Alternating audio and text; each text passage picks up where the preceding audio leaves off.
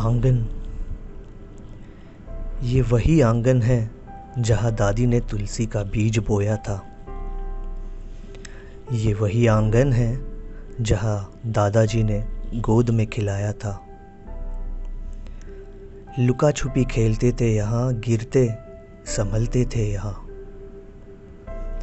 चाय में बिस्कुट डुबाते थे, फिर चुपके से एक और लाते थे। पटाखे भी फोड़े यहाँ, आम भी खाए यहाँ।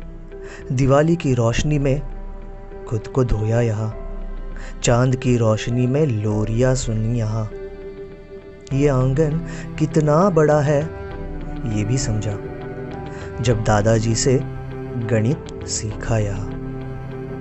ये आँगन गाता भी है, ये मुस्कुराता भी है, ये रोता भी है, डराता भी है।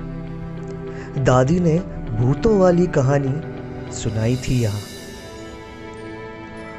आँगन में दबे पाव चलते चलते सालों बीत गए। बीते साल चंद दिनों जैसे लगने लगे।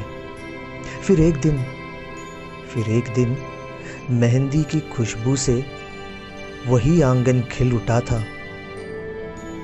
दूर जाने का सोच के ही मन घबरा सा गया था। ये तो माँ समझ सकी और दादी महसूस कर सकी। उन्हें उनके आँगन की याद हल्के से सता गई।